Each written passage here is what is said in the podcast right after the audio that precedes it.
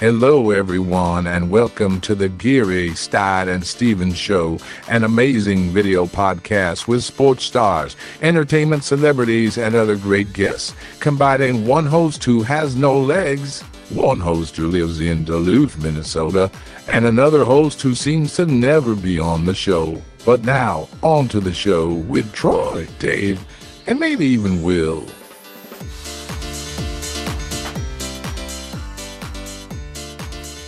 Well, well, well, hello everybody. It is great to see you and be seen tonight. This is a rare live broadcast of the Geary Stein and Stevens show, and uh, we got a special guest coming up. But uh, of course, let me bring in my host, uh, co-host from Duluth, Minnesota, and Troy is out there somewhere. Troy, Brody, uh, how are you doing tonight? What's going on in Minnesota? Oh, it's warm up here, but I'm doing great, Dave. And uh, how'd the Twins do this week? I haven't uh, seen how they done, did this weekend they're still hanging in there. I think they still got like a four or five game lead. So you know, typical Twins, they make it interesting. Yeah. Well, uh, before we get to our guest coming up later in the show, uh, Chad Salmela, who is an Olympic uh, winter broadcaster, and we're going to talk to him about cross country and everything like that. Uh, you know, I wanted to bring in uh, somebody that we work with closely at Your Home TV, and I uh, have Dominic is there. Dominic, are you out there? I see you. Yes. I so am. Dominic is joining us, and of course, uh, you might not know him, but we know him. He is the manager director of Your Home TV, Dominic Melillo, and and Dominic is also a songwriter, producer, and has an album coming out September fifteenth. Ironically, or, or I mean, I don't even know how I should phrase it. That's the reason we have you is is this amazing tribute song to Jimmy Buffett. So, Dom, uh, tell me a little bit about behind the song and, and what what went into it. Sure. Um, well, you know, I for you know, I've been a I'm an old guy, so I you know I've been a Jimmy Buffett fan since uh, since college, um, and uh, you know I just I I've always followed his music. I love his music. I love his uh, the sensibility of what he says and how he wants to live life. So uh, a couple of years ago, and my my sister's a big fan too. So she called me and she said, "Hey Dominic, I have an idea for a song. I want your help in writing it." Uh, and I said, "Sure. Well, tell me about it." So she went through what her idea was, which was, you know, every day I'm working hard, you know, and I'm driving to work and, uh, you know, I hear Jimmy Buffett come on the radio and I just think to myself, man, I would just love to live in one of these Jimmy Buffett songs. I'd love to be on a beach somewhere. I'd love to go to Margaritaville. I'd love to be in a in some kind of uh, you know harbor somewhere on a boat. I said, well, that's great. Let's talk through it. So we talked through it all. And basically, in that conversation, we came up with the lyrics for this song. And the song is called Living in a Jimmy Buffett Song. And, and it, the, the sad part is it's coming out September 12th and he uh, sadly passed away. I mean, what were your thoughts as you heard the, the news the other night? I would, I, yeah, I, would, I think we were all shocked, right? Because the last time I saw Jimmy Buffett, you know, it, it, you know, in person, he looked great. I mean, you know, he, he always looked reasonably fit. You know, always wondered how he possibly could could stay that way because he, you know what he did to himself physically. But um, you know, he looked great, and uh, yeah, I was shocked. I what I read was that he had uh, he passed away um, actually out uh, in uh, Sag Harbor on Long Island, where where I'm from uh, and he um, and so it, it was pretty sad. But the timing of it is really strange. We've had this uh, release in the works for uh, about a month now, uh, scheduled for September 12th, and um, so to hear of his passing, like you know, just on the cusp of this release, that included you know not only this song, which is a tribute to Jimmy Buffett, uh, but also a couple of Beach Boys uh, tribute songs um, on it too. Uh, just uh, it was just surreal. It was just strange. So um, it gave me an opportunity to put the song out there a little early uh, for people to hear. Uh, just kind of you know my way of honoring uh, Jimmy and, and all the work that he's done and all the influence he's had on people over the years. Well, when your boss calls you up and says, "I demand you play my song on your air," I had to, of course, jump at it. No, no, no. It was uh, we saw yesterday. The airtime. I have yeah. to coerce. We, we saw you know yesterday when you you shared it with us because again we knew the album was coming out we already had the downloads and everything but it was just you know I, I, said well we've got to do something with it it's such a poignant song it's such a great song And uh, so I feel like Dick Clark, uh, we're going to premiere your song here uh, nationally. So uh, you want to intro it real quick and who sings it and uh, just give us a Um, quick. So it, you know, it's a real Caribbean kind of trop, tropical rock, a basic song. Um, it uh, is sung by a fella, a friend of mine from uh, Nashville, uh, Lee Gibson, who is does has done for 20 years uh, a lot of demos for the most famous uh, songwriters in Nashville. He has a great voice, sounds very much like uh, Johnny Cash kind of feel to it. And my niece Ellis Melillo, who is a new singer songwriter based out of Nashville. Um, she did me a favor and lent her voice to this song because it's a duet. Um, and she will be opening for Zac Brown on Long Island at the Jones Beach Theater uh, September 16th, 15th, and 16th. And um, that's where I first saw Jimmy Buffett was at the Jones Beach Theater back when I was uh, in, in college. So yeah. All right. Well, without further ado, here is the song Living in a Jimmy Buffett Song.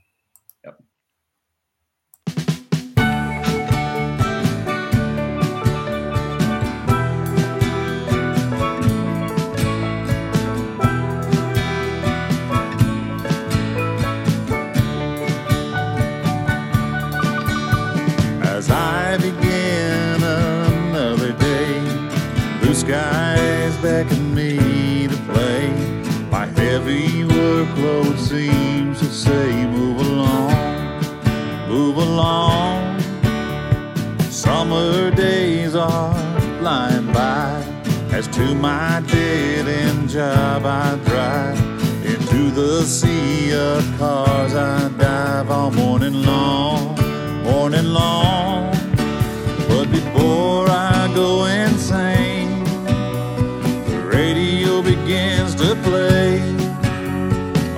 a tune for my escape into a song, into a song. Oh, why can't I be living every day that I've been given?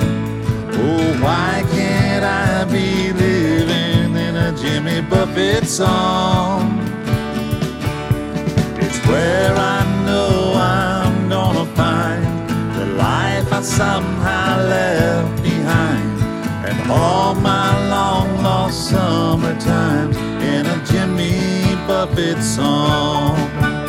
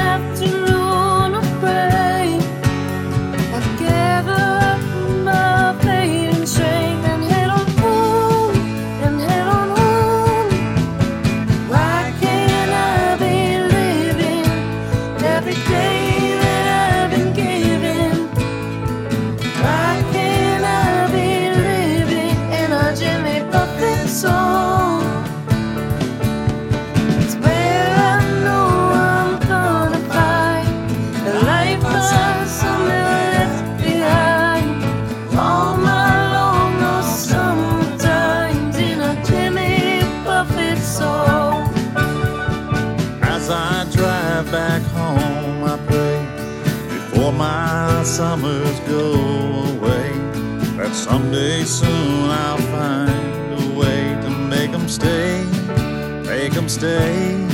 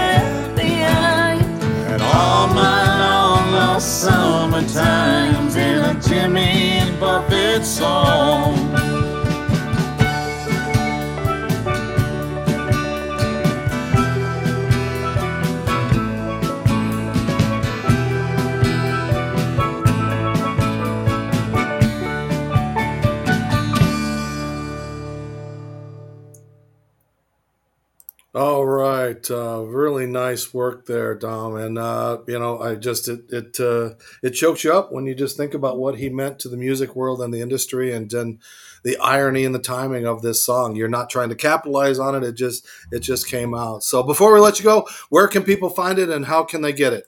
Sure. Um, it uh, it'll be released on uh, September 12th. You can get it. Uh, you can order it from any digital uh, music outlet, uh, Amazon Music, Apple Music, uh, any of them, Pan- Pandora. You can play it on Spotify. and download it from Spotify. It, there's the album and the individual single, either or. So that's where All you'll right. be get it. Well, thanks for taking the time to join us and uh, give us a little special preview of the album, but more importantly, such an amazing song by such an icon. So, thanks, Dom. And uh, thanks, we'll see you up on Roku and all of the great places that you're doing with your home TV. So, thanks a lot, and uh, All right, appreciate you joining Bye, us. Troy. All right, stay with us because, of course, we have our other guests coming on in uh, just a couple of seconds. But first, I got to tell you, of course, of Fresh Clean Threads. That's right. If you want to help us and look good and feel good and dress good, of course, you got to go to freshcleanthreads.com. That's why I'm dancing because I feel so light and good looking in these clothes. They've got Henleys, they've got polos, they've got all kinds of great clothes that fit you for the big guys like me. It kind of makes you look skinny. So go to freshcleanthreads.com, use the show code GSS Show for 20% off of all of your clothing needs. And I, I swear I, I love I love fresh clean threads uh, because Troy, they make me look good. They make you look good too, don't they? Yeah, I love my uh, t-shirts. They're great. I have uh, hoodies, polos, all kinds of stuff. So very comfortable. And of course, uh, the NFL season is starting, and this is where you can take over and talk a little bit about Betalytics. And that, of course, is this new service that allows you to go in and, and do the prop bets and, and do the weird bets instead of just the wins and losses, Troy. You get 25% off again by using our GSS show code. But what is so good about Betalytics? Well, they give you uh, everything in grades, so uh, they'll tell you if the bet is a good bet or a bad bet. So basically, going to give you a good advantage on your picks. Well, that's Betalytics, 25% off. And if you guys start making money because we tipped you off to that, well, then you better tip the GSS show and send the money uh, to Duluth, Minnesota, here of Troy Geary of the GSS show. And speaking of Duluth, Minnesota, finally we get to our, our guest tonight. And of course, uh, Chad Salmela. People might not recognize the face, but they should recognize the voice. Of course, in 2018, you made one of the most uh, amazing calls in the history, I think, of the Olympics. It was kind of like the uh, Al Michaels moment of uh, cross country skiing. And for those folks that don't know who you are, let's uh, refreshen the voice of the 19, uh, 2018 Olympics. So close for the U.S. on so many occasions. Now moving up on the inside. Into second place. They're all completely gassed. They've given it everything on the global bucket. And Stina Nilsson leading Jessie Diggins into the final turn. Can Diggins answer? As the roars rattle around the cross-country stadium in Pyeongchang, Sweden, the U.S. and Norway come into the line. Here comes Diggins. On Here the comes outside, Diggins. Diggins making the play around Sweden. Jessie Yes! Diggins to Yes! the line. Yes! And it is Yes! Jessie Diggins Gold! delivering a landmark moment that will be etched in U.S. Olympic history. The first ever cross-country gold medal for the U.S. So that's the voice, uh, Chad Salmela. Does it bring back memory? I mean, does it still give you chills every time that that you hear it or see it? Or I mean, uh, such an amazing Olympic moment. Yeah, I mean, I, you know, when you're in that moment, um, I, I was talking at the state fair just a few days ago about the call on uh, with uh, Carol Levin at their barn at the state fair. And, um, you know, it's it's kind of like if you're a Vikings fan and um, you know you, caught the miracle touchdown pass. You know, it wasn't for the Super Bowl, but if that had happened for the Super Bowl, um, how, what what Paul Allen might have done, and I think that uh, I think that I'm just I was just channeling Paul Allen for our sport. I mean, I think that when you go 40 plus years at the Olympics without a single medal and never a gold, and then you win a gold medal in that fashion, head to head with two of the biggest icons and powerhouses in the sport in Sweden and Norway on your tails. You know, that's just that's what a guy like me who knows my sport is going to do when they're calling the race, and uh, you know, it's just genuine. And uh, I don't even really recall how I ended up doing what I did. Um, I, I, knew Steve really well, Steve Schlanger, the, the the play-by-play guy with me, and we'd done a lot of shows over the last decade together. So, um, you know, I just I don't know that I would have normally have done that or, or been all over him like that, but it was a historic moment, and I think that that the that the emotion is real, and I think that's what people what resonates with people when they watch it. Well, I wonder, uh, Steve, uh, how how was that call? I mean, it seems like you got a little overshadowed there at the Olympics. Joining us now is that uh, his co-worker from that day, uh, Steve Schlanger, an NBC Sports play-by-play announcer, who's taking a little time from his busy schedule to join us and surprise Chad. So, uh, Steve, what do you what do you remember about that call? Well, I was just sitting here in the shadows waiting for Chad to totally rag on me and say, you know what, if Steve had just shut up and let me have the full moment, I could have really brought this thing home. Um, but uh, no, I mean, when we made that call, um, you know, we were sitting in a booth in Connecticut. We weren't there, mm-hmm. um, and we were doing it um, live to tape. So we weren't actually even calling it live, live, like right. on air as it happened. So um, what that basically means is you call it as it's happening. They have it on tape, and then a little while later they play it back on air. That's just the way that the Olympics, because it's a, it's a big jigsaw puzzle when it comes to programming, a lot of different events, a lot of different networks, and the way they had to do it was uh, have us call it, and then they were going to play it back in a little while. And so it's really kind of amazing when you think about the fact uh, that, you know, we just got so wrapped up in the moment that I don't think anybody really would have noticed that we weren't there and that it wasn't live because we tried to make it as live and as real and as in the moment as possible. And it did really come across. I don't think anybody out there, except for the people that saw that picture of you guys in the booth because I know ESPN does that a lot, and it, and it's tough. But it it it didn't seem like being three four thousand miles away changed that moment, especially for you, Chad. Yeah, it's two o'clock in the morning, I think, roughly. I mean, um, yeah, and uh, you know, I, I, I did. I, I think the crazy thing about the whole calls when I look back on it, and, and Steve was Steve would probably back me up, is that we kind of knew. I mean, we kind of knew they were going to win a medal at that point. I mean, um, you know, they looked really good. There was there was an actual qualifier, a semifinals that got them in, and, and they they beat Norway. Norway was in the other semifinal; they were the other favorites, and they were way ahead of Norway. Um, you know, 13 seconds faster over the course of the semifinal, and uh, and, and so we, you know, it wasn't like I think the thing that's surprising for me is that that I let that emotion out, even though I kind of knew it was coming. Like, I, you know, Steve, I, I don't know where you were, but we kind of knew it was coming. Yeah, I mean, we anticipated that it it, it might happen, but I don't know. I, I to me, it's just that you try to put yourself as much in the moment as you possibly can. Um, and then, you know, what you try to do is forget about all of the other circumstances that you're in a, a sound booth and you're right. not there. And, you know, for some people, um, it bothers them. And if they're not there and they're not feeling the, the energy of the crowd, it's harder. Um, but maybe it's just because we've done a lot of these different events over the years that it's easier to sort of focus in on just the moment and block out everything else. Um, you know, that we were able to get into it. And I mean, the thing I, I love about the call is the fact that we just kept going. Right. And that, you know, Chad, you know, was going crazy. And it, the, the, the funny thing about it, too, is that if you taught in a class the textbook way to make a call in a big moment like that, what we necessarily did would not be the way you would teach it because you would have the play-by-play guy describing it, the color guy kind of laying back, providing uh, you know little nuggets here and there, and sort of punctuating the moment. And Chad, you know, completely went off that script and you know was going crazy. And typically, all right, typically in most sports and in, in like that, it doesn't work.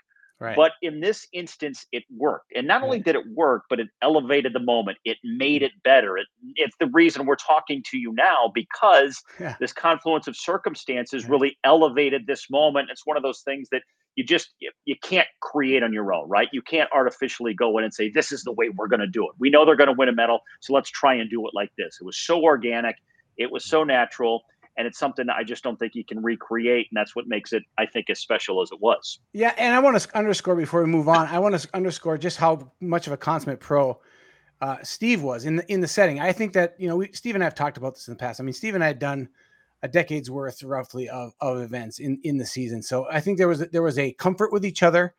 Um, I think the the the magic sauce that day was that I was comfortable enough to let myself be myself with Steve there, and Steve was a pro at keeping us on the rails. I mean, like I think he described it as somebody had to keep their hand on the wheel and it's so easy it would be so easy to be flustered or to to you know to get angry or or just just to react differently than steve did but steve kept us just flowing while i'm going through the roof and and i think that that was really the, the play off of each other was was really was really kind of special Yeah, that's what I thought. eh, You know, eh, I knew how much uh, the moment meant to you. Yeah. You know, and and what your thoughts of that moment were, and I think I think that's where our relationship sort of played into it because I knew how big of a deal this was for you. So for you to get excited, I know you you know you get excited anyway.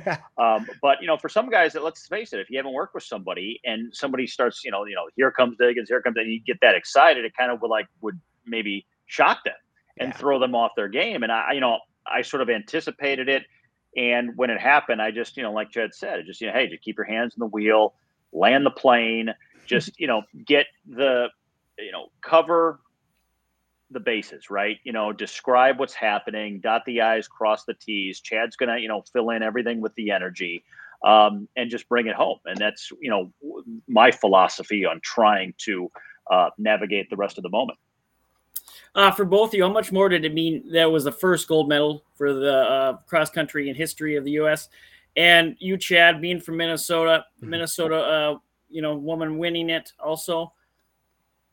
Yeah, I I think that any first uh, historical moment for any sport, any sport that you've given your life to. I mean, I've coached.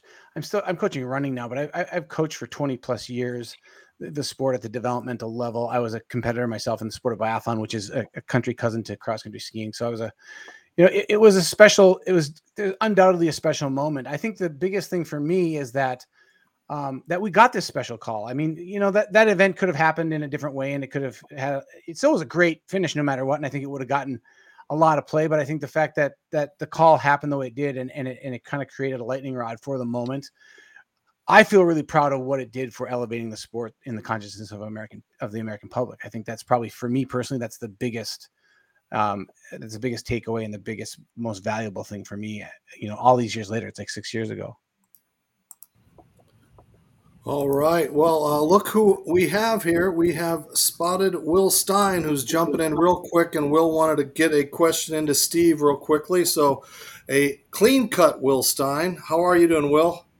I'm doing just fine, thanks. It's ho- hotter than heck up here in, in Minneapolis, but I love the heat that we have in Minneapolis, about 96 degrees. I'll probably go right back outside after this.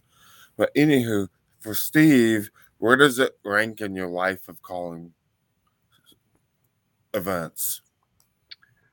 Um, I would say, in terms of one singular moment, it's probably the the top one, uh, just because of um, the reaction that we got, um, the amount of views and clicks, and um, you know the way NBC approached it and the way they replayed it, um, and uh, the fact that it was the first gold medal, it was history, and so many things came together. There was this confluence of circumstances that you know really elevated the moment.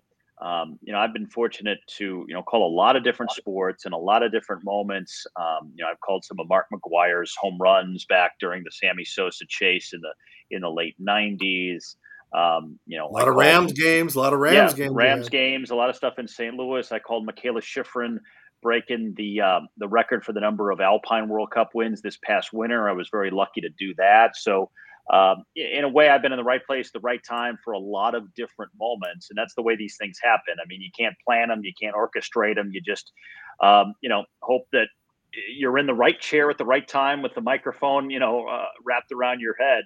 Uh, and it, that was the case here. Um, and it's one of those things where, and I've said this to other people before, that you know you can do 100 baseball games a year, you can do 20 football games, 50 basketball games, and you won't get a moment like this uh, because so much went into it, so much was on the line. As Chad said, there was that that element of being the first.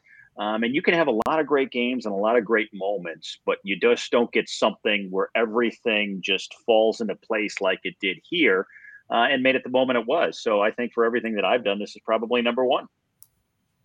Awesome. That sounds great. Well, Steve, thanks for being a good sport and uh, joining us to kind of steal some of the limelight away from Chad this time and take some of his time. But uh, thanks for being a part of it and thanks for being a part of uh, Olympic history. So appreciate Steve jumping in. Uh, we're going to continue with as many people as we can. No, we're going to let Steve go, but don't go away for our final part of the Geary, Stein, and Stevens show.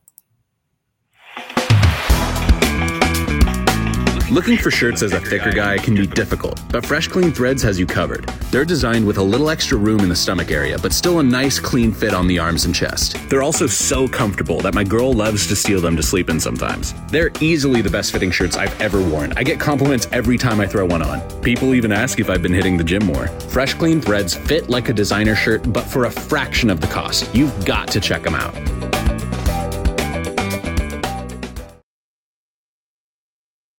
That's right. Use that GSS show code for 20% off of Fresh Clean Threads at freshcleanthreads.com.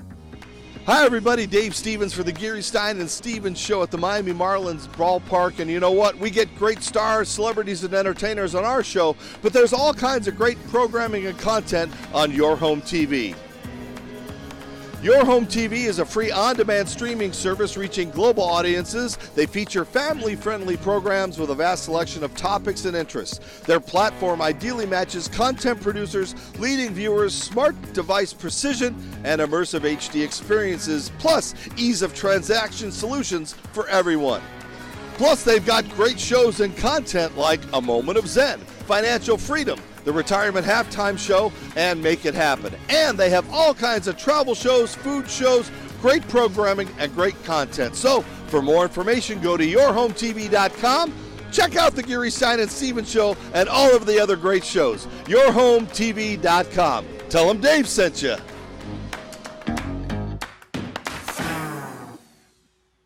Welcome back to the show. Uh, still talking to Chad here. Uh, Chad, I wanted to ask you about how did NBC recruit you to start uh, this Olympic process? Yeah, so I it's actually uh, I was I was kind of pushed I was foisted on NBC so to speak. Um, back in like the right after Salt Lake Olympics, I was doing the um, the uh, color commentary in the stands for the for the live audience, the the people who paid tickets, the PA announcing at the 2002 Olympics. I did most of the I did all the biathlon and a couple of the cross country races.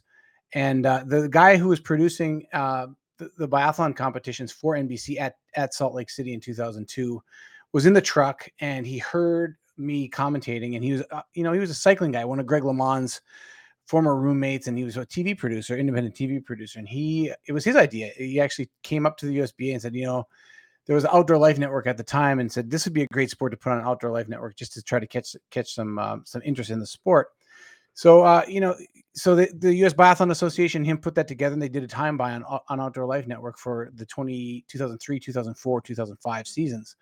And I, we were doing, weren't doing a lot. It's like maybe 10 to 13, 10 to 14 shows a year, pretty pretty small stuff. But um, Kent thought Kent was Kent Gordis is the guy, and he thought I was a he thought I could really do well. Uh, he thought I was a really good com- commentator. So he put together kind of a highlight reel from those OLN shows and sent it to his friends at NBC, the people he knew. And Molly Solomon was was uh, working at NBC at the time, and she gave me a call, and they gave me a shot at the 2006 Olympics to do the biathlon, and uh, and that's where it started. I, I, did the 2006 games from the. I wasn't on site there either. I was I was in Italy at least, but I was not on the venue every day. I was actually calling it from the International Broadcast Center. Uh, and then I got cross country. I got into cross country skiing and Nordic combined uh, four years later. Um, 2009, the the longtime commentator and and journalist Paul Robbins, who covered he was kind of he was kind of the the the uh, journalist for Nordic skiing in the United States. He passed away and had done the last several Olympics for cross country skiing, and then I added cross country to my repertoire after they gave me a little tryout in 2009. So then I took on a huge load in 2010, where Al Trautwig and I just did um, did the whole thing. We basically ran the midday. I think we did 25, 26 shows in 16 days, and and and almost all of them were live. It's pretty. It was a big. It was a big load. Well, I I was just curious as far as how you moved from biathlon into track, uh, what you're doing right now uh, Yeah. at uh, St. Scholastica. Big shout out. I went to Augsburg, so MIAC all the way. Uh, we've Cool. got such a Minnesota flavor here. But uh, Yeah. how do you move from biathlons and cross country into regular track and field? So you know the the energy system, basically training for these sports. You know, in some sports it's, it's a skill sport. Like baseball is a re- very very refined skill sport, hand-eye coordination, timing. Um, you know, uh, these endurance sports are really about oxygen transport, training the central nervous system to adapt to high levels of, of long durations of stress. And a lot of those principles apply similarly across sports. And I was a I was a all-state cross-country runner in high school, which was good, but I was also one of the best kids my age in the country in skiing. So, I- you know, I kind of went that direction after high school, after being an all-state cross-country runner.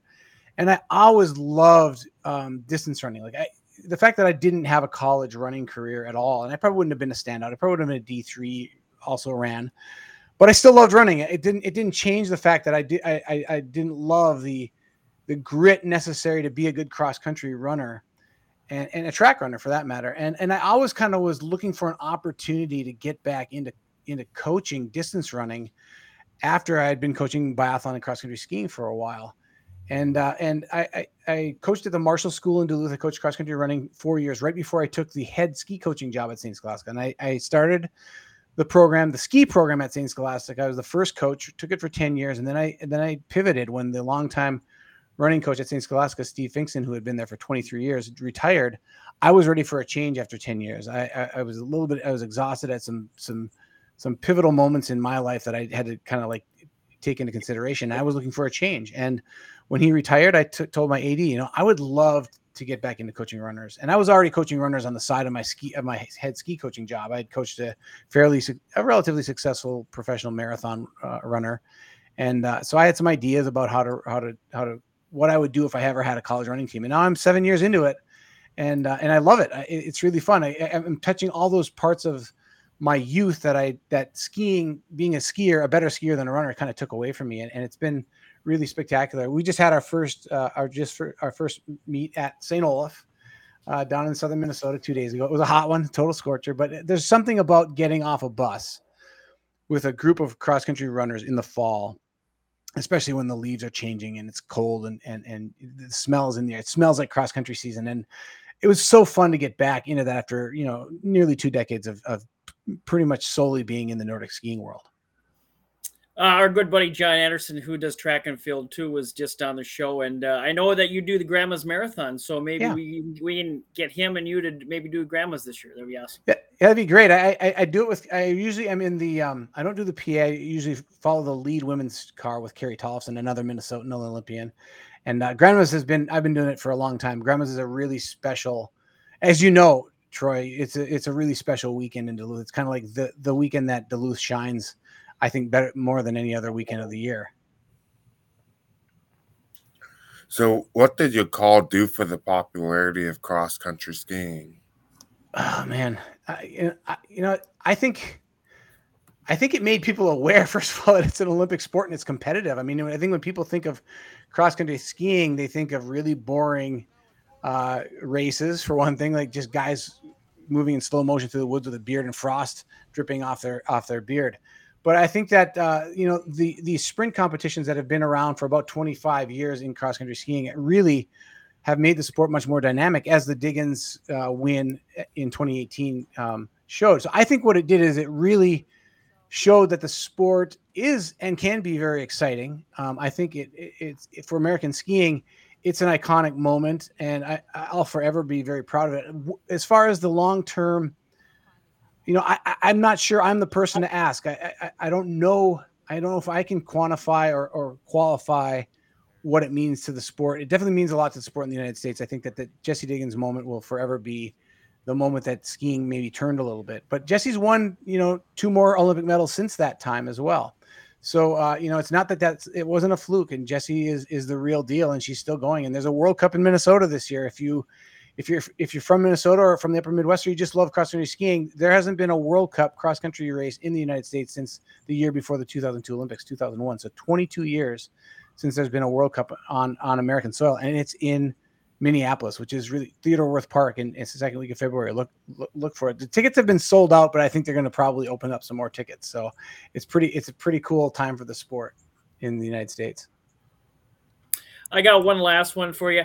Uh, you were a biathlon athlete. How hard it is to concentrate and focus after you've just been skiing forever, and then you stop with your heart rate pumping like crazy, and then shoot at a target and try to make it it's really hard to, to, say the least. I mean, I think that the sport has become. Uh, there have been some some technical differences to like the stock, the rifle stock, since I was a competitor and I competed in the '90s.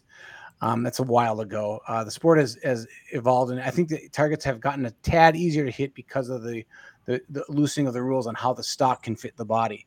But it's still extremely hard. I think most people would be flabbergasted to come out and try to shoot. Like even people who have hunted and say, "Hey, I want to try that," and they take them to a biathlon target and shooting from the standing position, especially, it's really difficult for a novice to hit the target. But the long and short of it is, Troy, it's just like hitting free throws. I mean, you hitting free throws under pressure is the same thing as biathlon. Like you just have to practice and you have to be so good at it. You have to know how hard to come into the range. And now they're coming into the shooting range really hard. They're just training to tr- to shoot with that higher heart rate. Back in the 70s and 80s, they would try to slow down, come in a little more under control, take their time. Now it's just such a, it's a it's such a free for all to win at the highest level that you really have. It's just like any any modern sport. You have to be at a very high level of training to to do it. So it's not it's not something that comes overnight. You're not going to see people pick it up. Even great world class cross country skiers. That woman, for for for example, the woman, the Swedish woman that Jessie Diggins beats in that sprint in 2018, she has since switched to biathlon. She was the best sprinter in the world at that time. She won the Olympic individual gold medal at 2018 Olympics in the cross country ski sprint. She switched to biathlon and she still hasn't hasn't been on the podium in a biathlon World Cup five years later.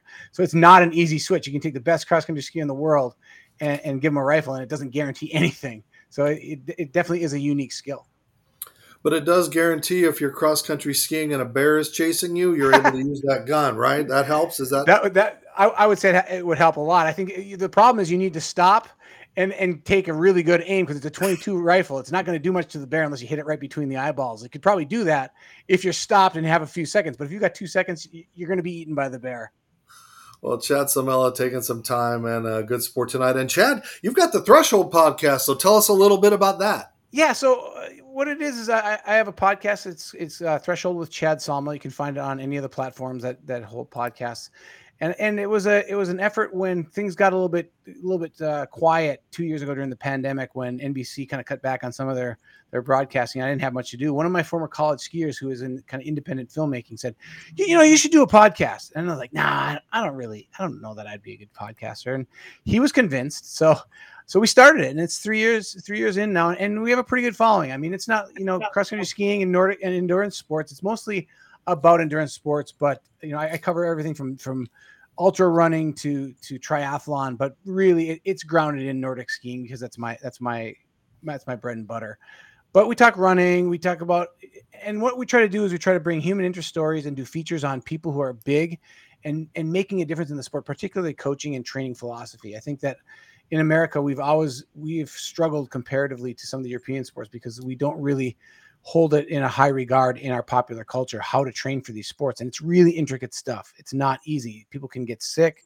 You can get overtrained. You can get you know you get fibromyalgia from overtraining.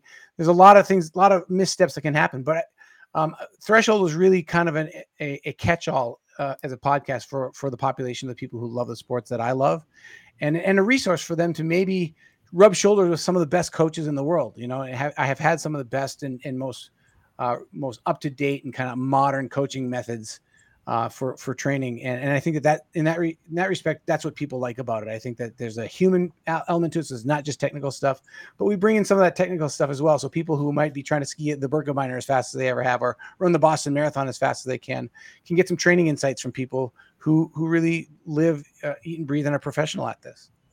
Chad, will you be in Stamford in a booth, or have they told you where you might be given the popularity now, or uh, have they even given you any idea? Uh, no idea yet. Um, they, they, they, you know, I was doing. A, Steve and I were both. Steve's still getting work because he does Alpine, but um, I've I, I, NBC has um, they had they had the Olympic Channel uh, that they folded last year, which is part of kind of part of that whole NBC NBC Sports Network fold. So I don't have a lot of um, steady television work anymore between the two, between the Olympic Games. I would assume that as long as I'm still alive and kicking, and I don't piss anybody off at NBC, that I that I should be able to uh, garner that position again for my what would be my I believe my sixth Olympics for NBC.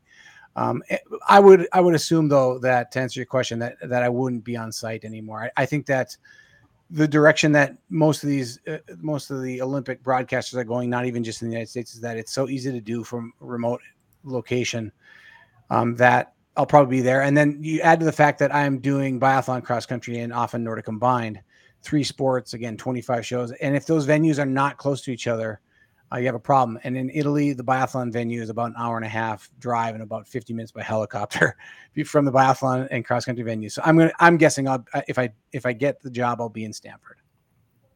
All right. Well, you can come stop by and have lunch with me. I'm up here in Connecticut. Absolutely. Too many Minnesotans in this show tonight, but uh, thank you, for Will and Troy. Closing thoughts? Yeah, Chad, appreciate you taking out time out of your busy day. I know you're busy with recruiting and college stuff and your Yeah. team, so I appreciate you coming on tonight.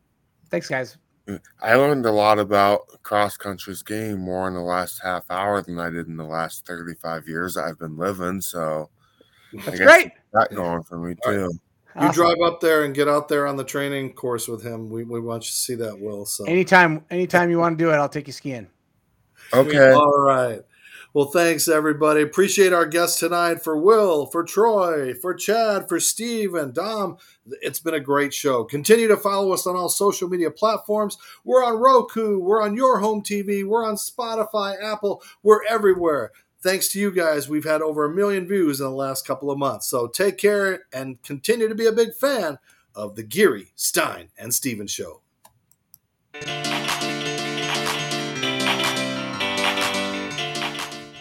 Thank you for tuning in to the Gary Stan and Steven Show. Follow us on social media, watch us on yourhometv.com, or now we're on Roku. Download it and watch us. And thanks for tuning in. Until next time, America.